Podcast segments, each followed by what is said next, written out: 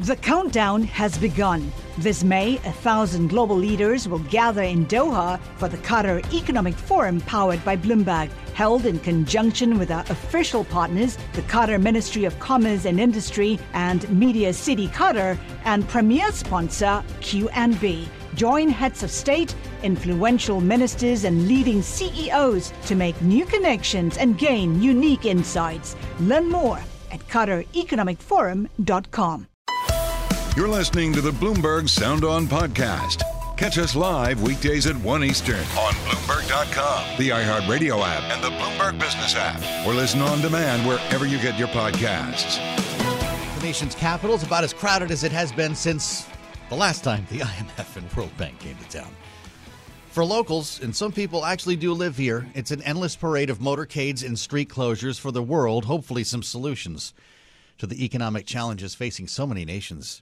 And the spring meetings begin with a warning the IMF cutting its global growth projections, warning of high uncertainty and risks as stress from the banking sector adds to pressure from all the interest rate hikes, tighter monetary policy, not to mention Russia's invasion of Ukraine. This is all familiar ground for Treasury Secretary Janet Yellen, who spoke to reporters this morning in Washington. For over a year now, the world has contended with the negative consequences of Russia's illegal war against Ukraine.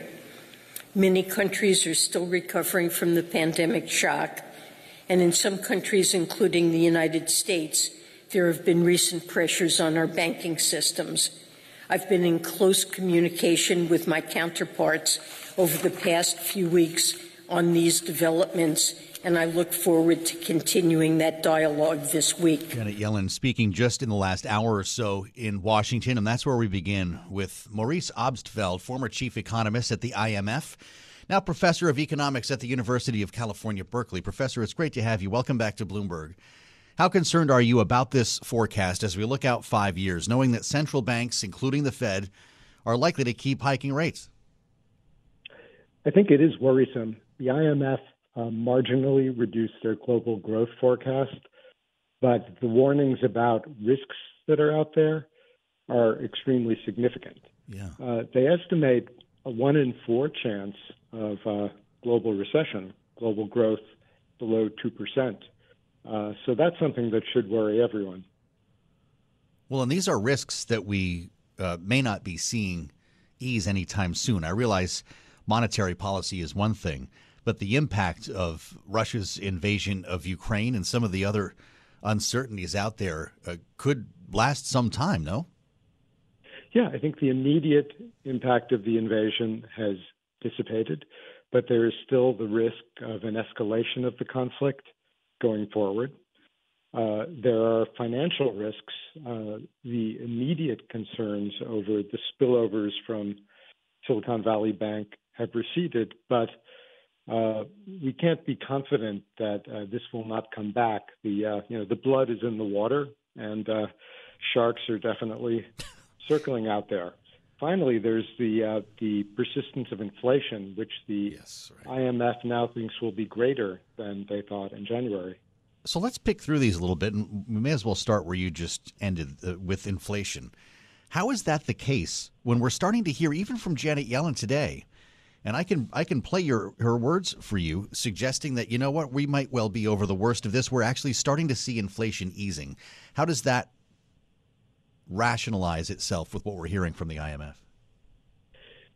Well, the the the, the relatively favor favorable um, headline growth forecast is a, is a two edged weapon here because you know on the one hand it, it's great that that recession may not be imminent, but on the other hand uh, the the continuing strength of uh, uh, consumption of labor markets, mm-hmm. um, the continuing ease of financial conditions, which the the fund's global financial stability report points to, all are factors that uh, will keep inflation from falling sharply further. I mean, we've certainly had a benefit from the, the easing of supply chain pressures, yeah. from some easing of energy and food prices, but core inflation in um, services remains high, and getting that down to be consistent with uh, 2% inflation targets is, is going to be hard work. without a harder landing than the fund is now forecasting. Mm-hmm. You add a, the wild card of a reopening China, and all bets are off. Here, here's what Janet Yellen said about uh, the inflationary component earlier today. Prices of commodities like food and energy have stabilized. Supply chain pressures continue to ease, and global growth projections remain higher than they were in the fall. This progress is due in part to the steps we've taken those include macroeconomic policies within our own borders and joint actions like the Black Sea Grain Initiative that have helped lower food costs. So, is her optimism uh, founded in facts, Maurice? Uh, I think it's an optimistic reading of, of where we're going. The, the scenario of rapidly falling inflation is certainly possible. Yeah. That seems to be what the markets uh, uh like to, to cling to. But uh, I think in reality, uh, there there could be some some more severe challenges than um, Secretary Yellen is uh, is recognizing. And again, the, the you know the strength of labor markets. I mean, look at look at where unemployment rates are. Mm-hmm. Uh, not just in the U.S., but you know, go to Australia. The the the uh, unemployment rate there is at a 50-year low of 3.5 percent. So it's hard to see how that is consistent with returning quickly to 2% inflation. Mm-hmm. Sure, there was a bulge in inflation in the U.S. Um, it has come down, but there is a stubborn core that remains. And if central banks want to complete the work, they will have to keep interest rates a bit higher and for longer. And that will inevitably uh, have some negative effect on growth going forward. Maybe not to the level of creating recession, but certainly to the level of keeping growth beyond trend for some time. When we get back, other risks. But when we get back to the risk of war and the impact of Russia's invasion in Ukraine, knowing the the way it exacerbated supply chain problems uh, for food and, and so many uh, other raw materials, that's not over, Professor. And I wonder how does the IMF gauge something like that in its forecast realizing the uncertainty that surrounds just about every decision Vladimir Putin makes? well, you know, Russia has, of course, threatened to back out of the uh, the uh, uh, grain export deal. Yeah. Um, OPEC has has uh, just decided to restrict supply further to try to raise the global oil price. Uh, these are all wild cards. Um, you know, it's important to realize what an IMF forecast is. It, it doesn't necessarily take into account all eventualities. It's a median forecast. It's a it's a projection of what they think mm-hmm. is is the most likely outcome. But they always caveat that with downside or upside scenarios, which in their view have lower probability but could definitely um, occur. And what's worrisome about their downside scenarios is that A, they're pretty grim, and B, they're not in the fund's estimation, low probability events. As I said, you know, 25% chance of global recession, mm-hmm. uh, 15% chance of a uh, uh, a uh, risk-off event in financial markets, which could uh, destabilize those markets and also uh, lead to lower growth. So there's nothing to be complacent about in this forecast. And, Wait, sure. Sounds like it. Yeah, I mean, you know, Sec- Secretary Yellen rightly highlights um, the, the, the, positive side of what has happened, and there's much that is positive compared to a year ago, but there are challenges ahead. You're the former chief economist for the IMF. You know what these meetings are all about. What should people here in the U.S. expect to come from them? Well, aside from the uh, IMF's uh, invaluable forecasts, uh, th- there is also the meeting of the uh, the uh, G20 finance ministers and central bankers, mm-hmm. and here there are um, a number of collective challenges that face the global community. Uh, uh, climate is one of them. Health is one of them. Uh, the next pandemic is certainly on the horizon somewhere. And very important is progress on uh, the the uh, restructuring architecture for developing country debts, particularly um, lower and lower middle income countries, some of which are under intense pressure now as interest rates rise. Mm-hmm. Uh, there's a common framework that the G20 agreed to, but it's been slow in implementation. It's not very comprehensive in terms of country coverage or bringing in private creditors. And it's been consistently falling afoul of China's unwillingness to restructure its extensive debts to uh, poorer countries, where it is the biggest official lender. Do you expect more than another interest rate hike as the market is predicting from the Fed? Most seem to say 25 basis points in May, and then they hold for the rest of the year. Does that sound like reality if there's a chance for a recession in the, the second half? I think we'll have to see what the inflation numbers look like and how economic activity in the U.S. Uh, responds. I think mm-hmm. I think a, a, a, slowly slowing labor market is what the Fed is trying to uh, uh, achieve, yeah. and we may have seen some evidence of that in the last jobs report from the U.S. But remember, that level of jobs creation is not what we would expect for a slowing economy. That is what we would expect under normal growth conditions. In right. fact, it's a little bit stronger stronger than that. So the Fed is definitely not in a place where they would be willing to cut. And uh, I think they'd need to see a much stronger evidence of a labor market slowdown before they'd be willing to do that. I don't know if that's going to be coming this year or not. I hope the markets are listening to you, Professor. Uh, it's great to spend some time with you. Maurice Obstfeld, the former chief economist of the IMF, now professor of economics at the University of California, Berkeley. The countdown has begun. This May, a thousand global leaders will gather in Doha for the Qatar Economic Forum powered by Bloomberg, held in conjunction with our official partners, the Qatar Ministry of Commerce and Industry and Media City Qatar, and premier sponsor QNB. Join heads of state, influential ministers, and leading CEOs to make new connections and gain unique insights. Learn more at QatarEconomicForum.com.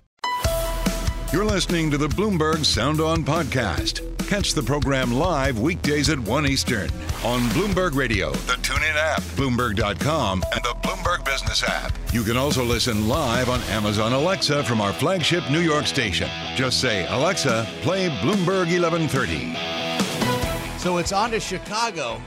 The DNC, the Democratic National Convention, indeed will be in the Windy City, and you better believe the RNC is already talking about it. Of course, they're going to Milwaukee, right? Ronna McDaniel, who of course, chairs the Republican National Committee, out with a statement, quote, We look forward to the DNC's convention where their radical agenda will be on full display for the world to see.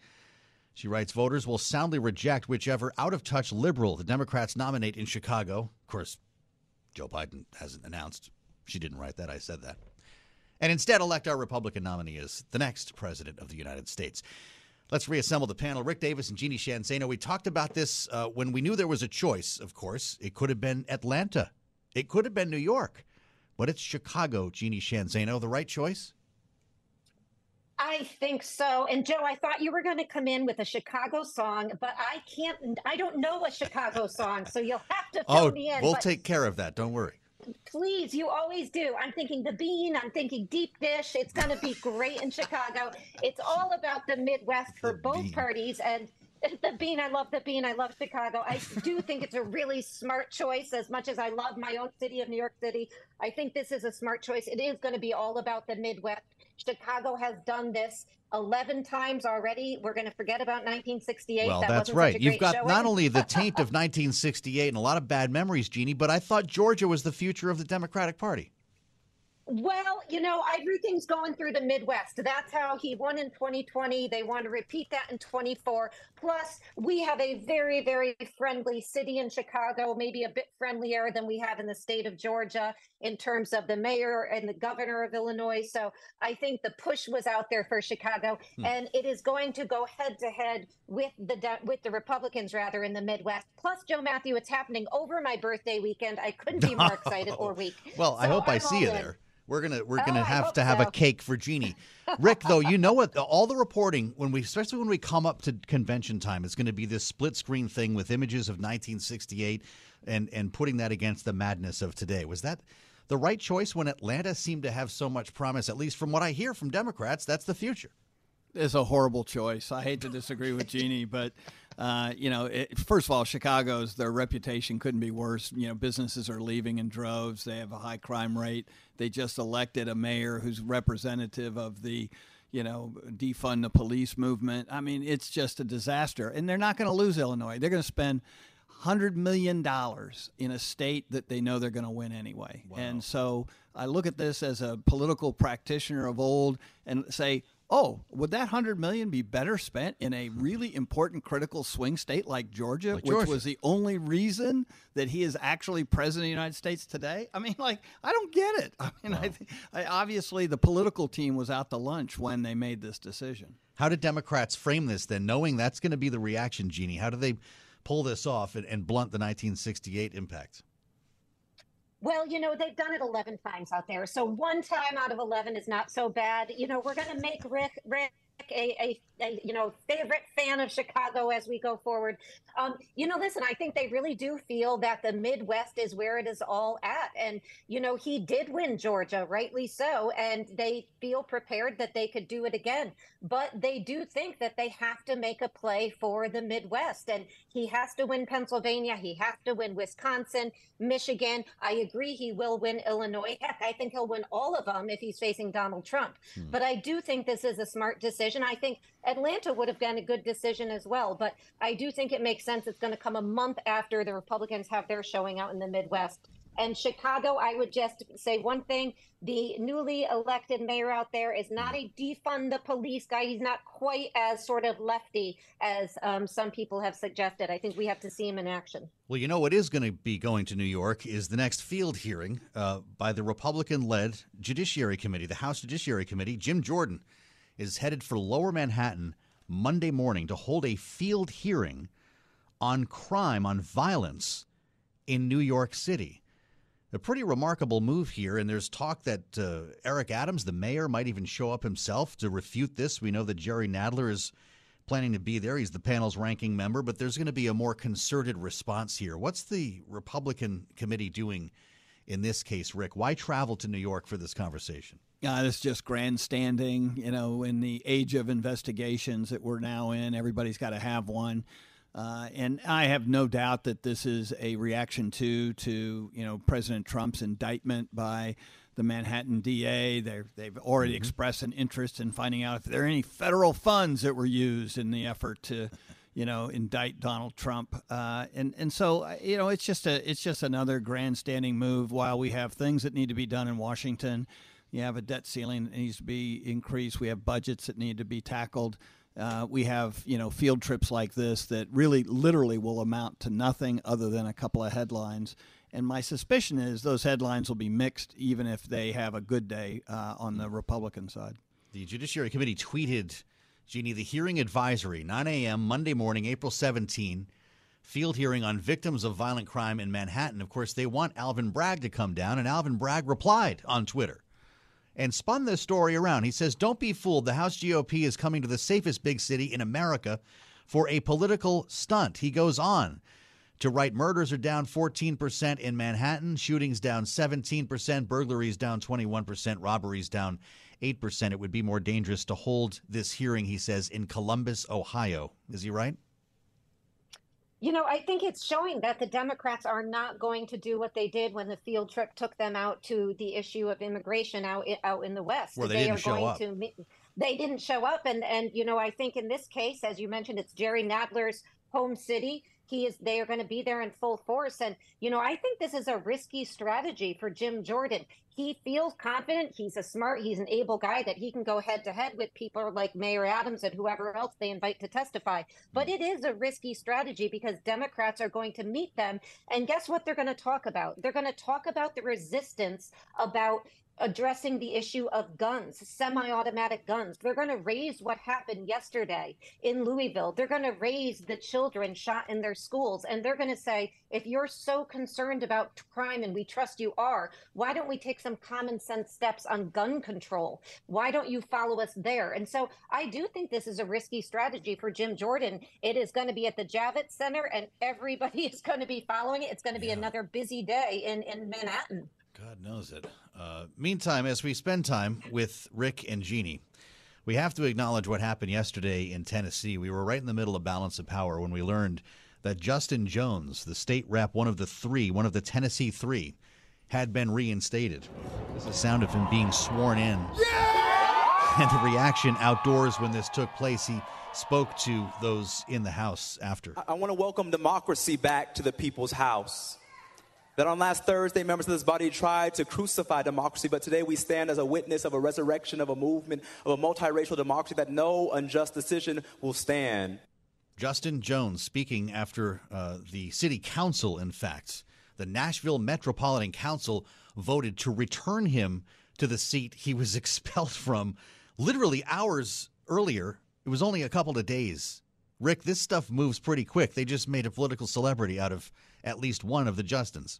Yeah, I think the Republicans are doing a really good job of elevating Democrats these days, and uh, and they certainly did that in the in the legislature there. And and my suspicion is tomorrow the same will happen with the other Justin, yes, who uh, goes before his council to be reinstated, and the two will be both by the, by the weekend within one week, standing on the the, the state house floor uh, once again reinstated as members, uh, and so all this will have just inured to the benefit of the Democratic Party uh, of uh, Tennessee. So uh, I, I, really scratch my head wondering, you know, what brilliant tactician, you know, in the House rules uh, in Tennessee legislature decided this was such a great idea to uh, to expel these yeah. these gentlemen. So uh, you know, another another example, you know, where if you have all the power. Sometimes you have to sit back and say, "Well, we just don't want to use it today." And in a, in a one-party town, um, you know, they've done it to themselves. So, with just a minute left here, Jeannie, is this a story of overreach or something worse? It's overreach, and I'm going to go even further, Joe Mathieu. It is political malpractice. They should have known that this is going to be what happens if they remove these people, and this yeah. is exactly what happens. They are celebrities now. Well, you expel the two uh, black lawmakers and keep the white woman. It does smack of racism, doesn't it? Absolutely. And she said it herself. And, you know, you didn't have to watch it too closely to know that. And it's come back to haunt them. Always learn something when we talk to Rick and Jeannie. Thanks to both of you guys. Our signature panel here on Sound On, Bloomberg Politics contributors for a reason. From Silicon Valley to Wall Street, the promise and perils of artificial intelligence are playing out on the world stage. But what will the next phase of AI adoption look like? Which companies, from big tech to startups, will dominate? And where do the risks and unintended consequences lie? I'm Emily Chang. Join me at Bloomberg Tech in San Francisco, May 9th, to answer many of the industry's burning questions, alongside Snap's Evan Spiegel, Xbox President Sarah Bond, OpenAI's Brad Lightcap, top researcher Dr. Fei Fei Li of Stanford, and many more. More details and just a few tickets left at bloomberg.com slash techsf. You're listening to the Bloomberg Sound On podcast. Catch us live weekdays at 1 Eastern on Bloomberg.com, the iHeartRadio app, and the Bloomberg Business app, or listen on demand wherever you get your podcasts.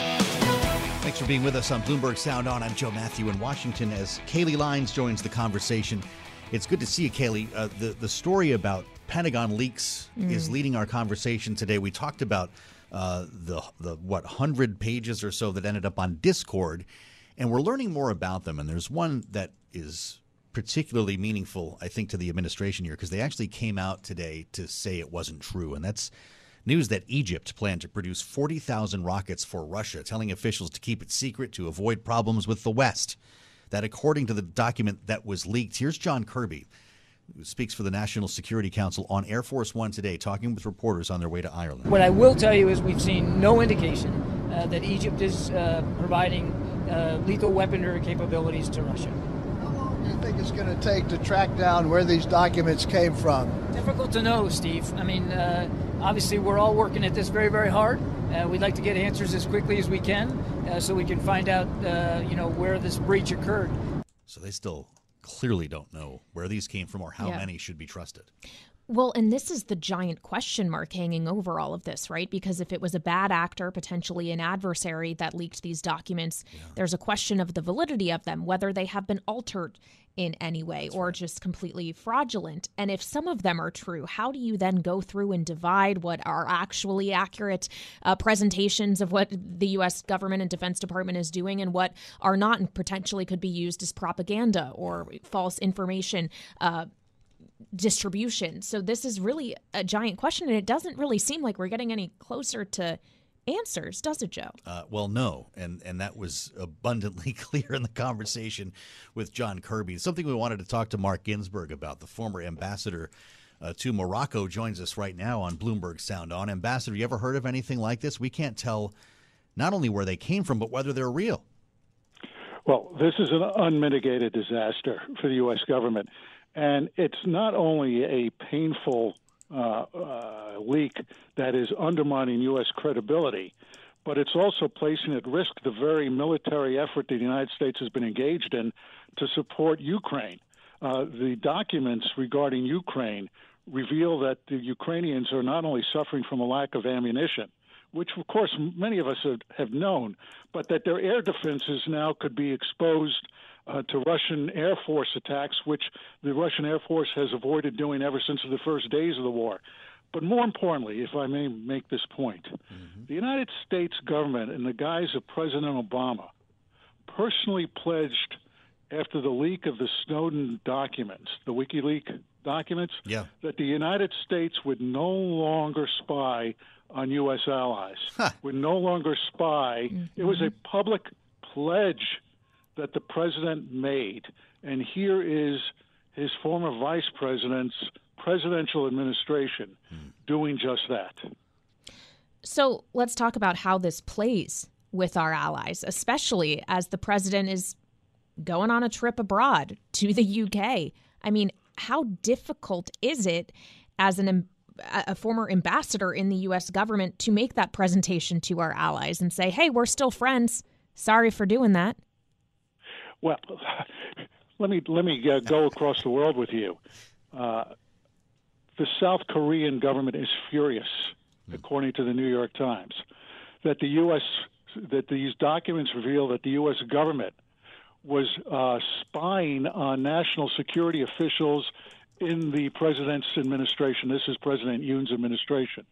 Uh, this is, uh, as was quoted by uh, someone, this is a super scale security breach because it not only undermines the respect that the allies have for each other. Look, uh, Defense Defense Secretary Austin was just in South Korea pledging continued United States cooperation and support, and now this has created a domestic political furor for the uh, South Korean government. Opposition leaders claiming that the Biden administration cannot be trusted.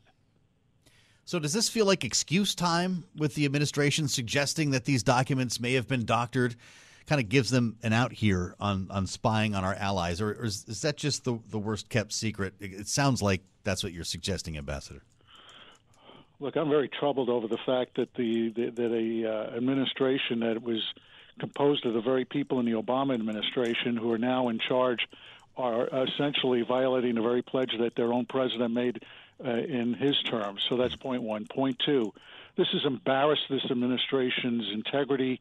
It's embarrassed the fact that we see, we not only can't keep, can't seem to keep a secret, but let me give you another example. You know the this uh, software that has been violently opposed for its ability to to intercept phone calls and make uh, mobile phones operate that was uh, manufactured by the Israelis.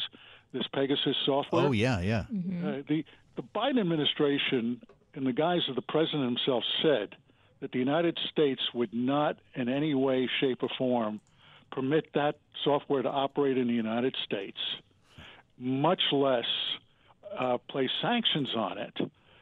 Only for us to find out just a few days ago that a secret company set up by the United States contracted with NSO to uh, uh, retain the Pegasus software for use in the United States.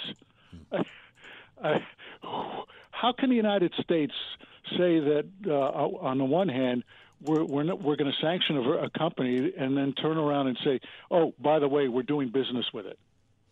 I mean, it raises questions among our allies about whether or not we are really being truthful about these documents, that they may be false, or that this is just a ruse. Well, but on the point of, of whether or not they're real or false, how much cover, if any, does that actually give the U.S. government if, if some portion, unknown portion of this is all made up? Well, look, in the end, this too will blow over. This too, you know, our alliances are far too important to let uh, security breaches like this undermine the very integrity of the most important allies that we have Australia, South Korea, Israel, etc and uh, even our, and of course our allies in Europe. So I, your question is valid, but none of us really know whether these documents were doctored or not mm-hmm. enough, and, who, and by whom. And the fact that they had been leaked and not intercepted for days because they were on social media before the U.S. government even realized. Right. Uh, that says a lot more about how much we're monitoring our own secrets. Yeah. Well, Ambassador, not only do you have a, a, a long career in foreign affairs and geopolitics, but you also co founded the Coalition for a Safer Web. And that's partly why we wanted to talk to you. Is this the tip of the iceberg? Essentially, how many U.S. state secrets live on the dark web right now? They're for sale. Uh, they're and for they're sale. for sale to the highest bidder and wow. much of it involves the privacy violations of American officials, where they live, their social security numbers, uh, bank accounts, all of things that you and I would never want to see in the hands of criminals or in the dark web. And we monitor uh, not only the dark web, but we monitor extremists who are operating in the dark web in, as well as in what we call encrypted platforms such as Telegram, Signal, WhatsApp, because many of the extremist groups have are using these encrypted platforms in the dark web to undertake criminal activities to fund their operations. Well, in theory, shouldn't the Department of Defense, the U.S. government, know about this and be trying to to plug the holes in the internet where they see them? I mean, how do you combat this? Well, first of all, it's a violation of U.S. law for them to do that because uh, they and they've been reprimanded by Congress as well as by other by other organizations for even daring to think that they could seek a backdoor to encrypted uh, platforms, which is one of the reasons why you may recall that uh, when the when the San Bernardino attack occurred years ago, mm. the terrorist attack, and the U.S. government sought a backdoor into Apple's iPhone. Uh, they were not able to get it. The Israelis, actually, of all countries, gave it to the United States FBI. Uh, there's no magic bullet to uncover what is going on within encrypted dark web platforms. We, we, the Coalition for a Safer Web, are about to launch a new initiative, which we can do because we're a private entity, to create avatars to penetrate the, these uh, encrypted platforms. So, when you step back and look at this, Ambassador, what is your thought? The Pentagon has a leak problem, or the Pentagon is vulnerable to hacks, or, or is it somewhere in the middle? I think it's somewhere in the middle. And they were clearly listening. this happens from I time mean, to time. You still with us, uh, Ambassador? Yeah. I'm sorry, you dropped I'm, out I'm for here. a moment there. Okay. Please continue. I said it's not just the Pentagon; it's also the entire national security network of the U.S. government. Good Lord. I don't know because these these secret documents were shared across the entire national security network of the United States. We're talking about the CIA. We're talking about the National Security Council of the United States. We're talking about the National Security Agency. All of the alphabet soup of encrypted and unencrypted uh, security agencies of the United States. So I, I I don't know why anyone is just singularly focused on the Pentagon. There could have been there could have been um, uh, bad actors in any of these other agencies. Yeah, right. Well, well, what you're talking about information for sale. I don't Kailey, can you imagine? Are you on Discord, Ambassador? We talked about this. This is this video gaming chat site oh, where yeah. this stuff is emerging. I mean, I, what does been on that tell you about the for source? I've been on Discord for years. I love this it. Is, Discord Discord is a playground for gamers. Yeah. And and people people who people have never heard of it. So when I give presentations about where the bad actors are, and I say Discord, they say, "Oh, you mean like Discord? There's, there's we have Discord among us." I said, "No, no, no. That's the name of the platform." and I show them videos of gamers who are engaged not only in bad acting but in anti-Semitic extremist activities. I mean, the list goes on and on. And of course, this just comes back to the monitoring uh, question of Discord and all of these other social platforms, all of which are internet based. And we know how this goes the, the saying that what happens on the internet lives forever. I mean, once this information is out there, how can the U.S. government retract it, bring it back? Or is this now just It's secrets that will live forever? uh, we spent a lot of time helping the New Zealand government trying to take down the live streaming of the Christchurch massacre right. several years ago. And to this day, no matter how much we've tried, uh, several of those videos still pop up because the way in which bad actors act, they're able to not only encrypt these videos but digitally alter their um, their footprints so that they pop up on different language uh, websites. Uh, it should come as no surprise to the American public and your listeners that the social media companies don't have any legal obligation to monitor their sites, much less to take down any of the content that we consider to be adverse. They only have a moral obligation as long as Section 230 of the Communications Decency Act protects them. That's a whole other conversation too. That we've spent some Yes, time on on two thirty. Ambassador, you should just come in and spend an hour with us at some point. Is Discord the poster child, or is it one of many? No, uh, uh, actually, the the biggest problem that we have is from the uh, mobile app called Telegram, which is a major supermarket for secrets, the purveyance of secrets, and the marketing of extremist activities. A supermarket. Yes. This is wild. I want to take his class. Uh, Yeah. Whatever presentation you've got, I am in, Ambassador. Uh, I'm honored to be even considered to be wanting to be your professor. He's the former U.S. ambassador to Morocco, a longtime U.S. diplomat with a great career of experience. He's speaking from here, and also founder and president of the Coalition of a Safer Web. The Honorable Marc Ginsberg. Thank you, Ambassador, for the insights today. Come back and see us here on Bloomberg. Remarkable conversation.